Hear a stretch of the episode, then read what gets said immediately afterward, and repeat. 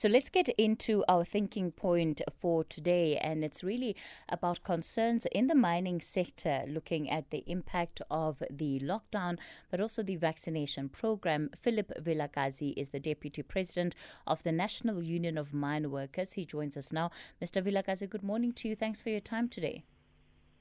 Thank you very much, Ketin Klasana, and your viewers at home. I'm fine, and how are you? Thanks I'm, for asking. Uh, I'm well, thank you. Firstly, let's talk about the concerns that you as a union have about the impact of the lockdown. Looking at situation, looking at the situation now, we are on alert level one, quite relaxed restrictions. What about the current state of affairs is having a negative impact on the mining industry? Thank you very much, Katie. I think let, let us first uh, accept and welcome the address by the state president for keeping the country at uh, alert level one. Because had it be the case that the country is is is is, is taken maybe to level two, three with uh, hard restrictions, we were going to be very much in trouble because across the value chain of the mining operation there are there are human beings who are also benefiting in terms of the household income and uh, the revenue of the economy that it is very limping. But uh, ever since this announcement, we we very much uh, uh, uh, uh at peace. But what is even concerning out of what seemed to be troubling even the president of the, the republic is this issue of of of of, of travel bans.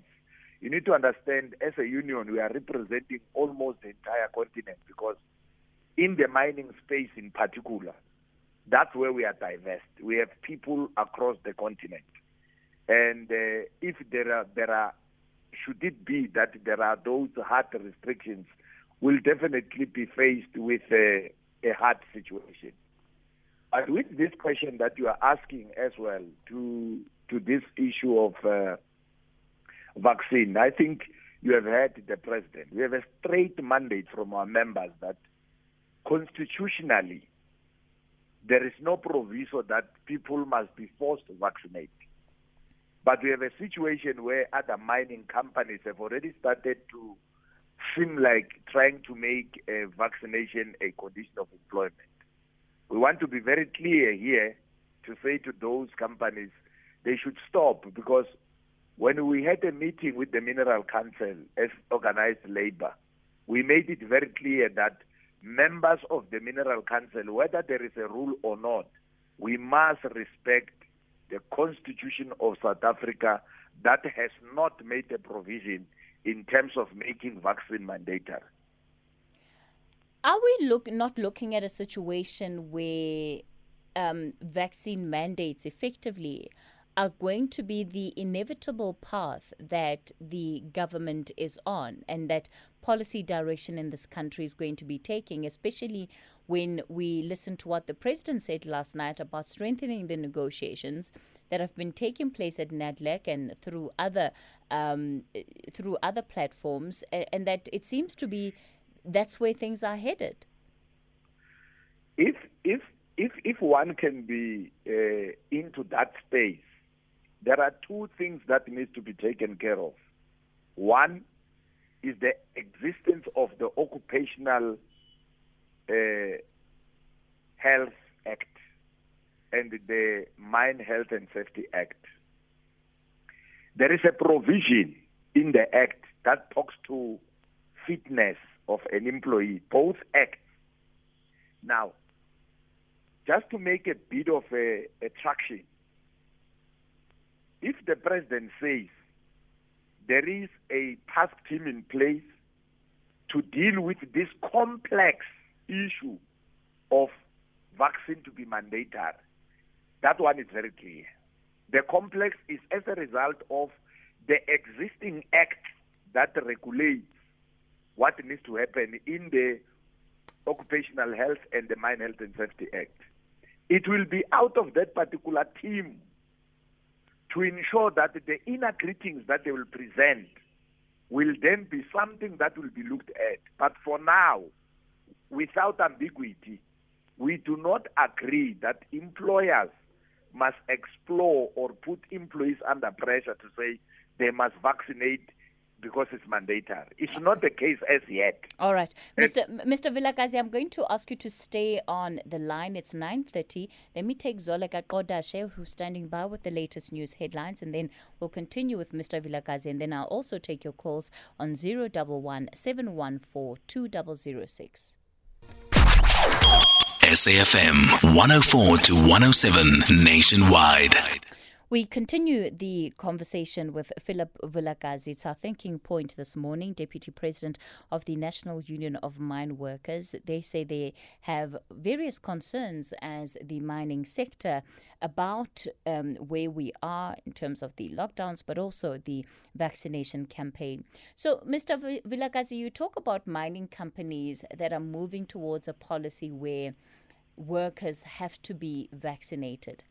What is the worst case scenario with vaccine mandates? So, what is the worst case scenario where workers, let's say, are mandated to take vaccines? The worst case scenario, Katie, let me just give two scenarios that we have gone through. When TB was not fashionable, mining industry was severely affected.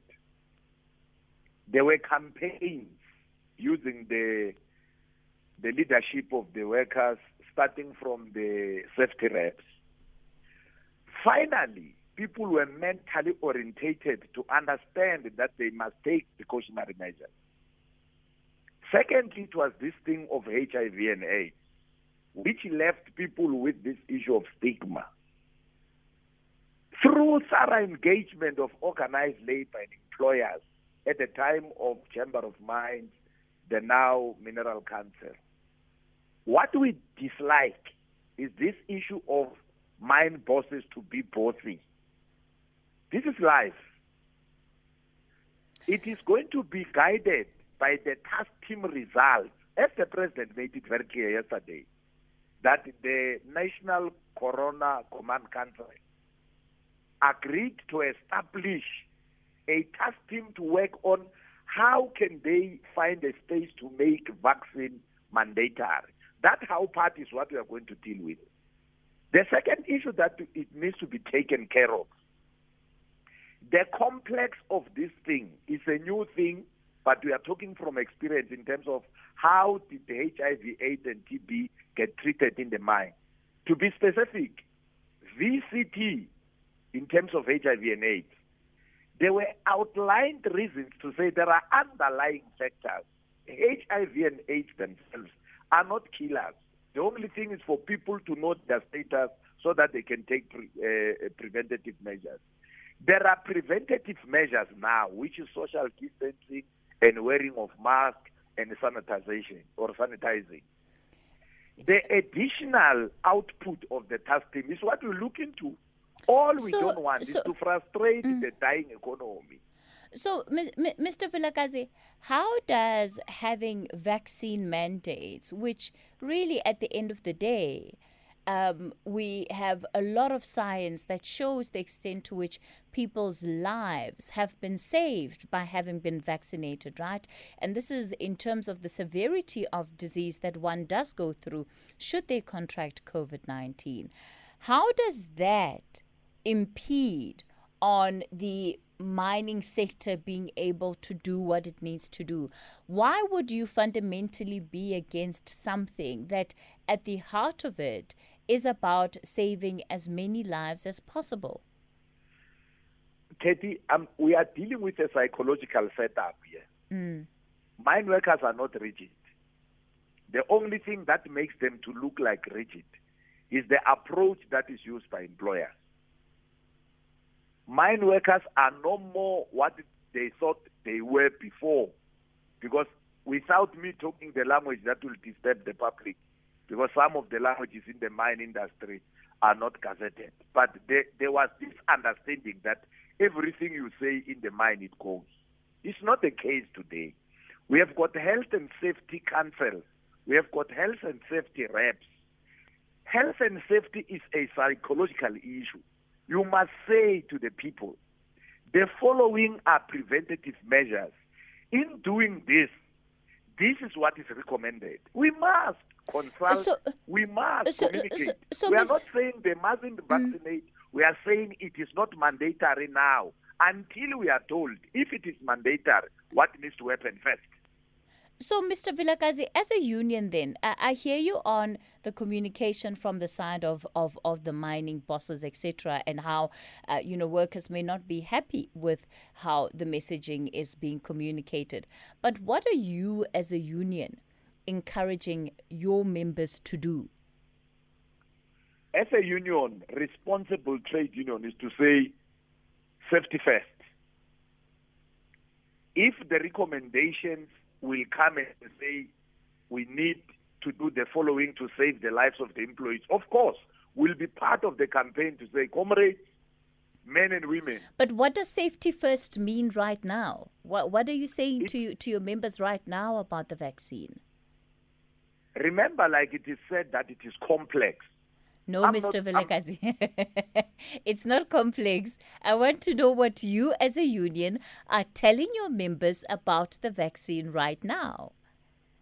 The campaign is very clear, Katie, to say there is a scientific proof that if you are vaccinated, you stand a chance for your immune system to, to, to save your life against this pandemic. You must understand the mining industry in particular. It has been the, the sector that was 50%, and during level three, it went to 100% operation. We had few cases here and there. That's why we are saying if the mine bosses can give us an opportunity to allow a process that is talking from a science perspective, not a, a, a, a view that comes from profit margins. This will be wrong. You must understand we don't want to politicize human lives. We want to politicize processes to, to, to, to save human lives. But but that partly sounds like exactly what is happening because if you were to leave the mine bosses out of the conversation and encourage your members to vaccinate because you genuinely believe that it is in the interest of saving their lives, then the issue of ma- vaccine mandates doesn't even arise. It doesn't even arise. It does, Katie. Maybe, maybe, let me not let me not say you commonly understand the diversity of our industry. We we are leading people from all walks of the continent, and people have got their own beliefs. When you deal with the psychological part of what a person believes into, it's different to if you are giving an instruction in your own house. That's why it's important to sit down with these uh, uh, uh, uh, comrades and say to them, irrespective of one, two, and three, the following is what is recommended. I'm saying this because a, a sizable number of employees have already vaccinated. It's not, it's not to say literally in the sector, employees are saying we don't want to vaccinate. The only thing is the persuasion and giving motivation. But we, we find it difficult to do this while employers have already put us at a guillotine space to say you vaccinate all. You see, that one is Okay. what makes us to find it very difficult. All right, Mr. Vilakazi, we're going to have to leave it there for this morning. Uh, Phillip Vilakazi is the Deputy President of the National Union of Mine Workers. Uh, so that's the view that they have on, you know, their workers. And of course, yeah, on the one hand, they're saying, well, we do encourage our members to get vaccinated.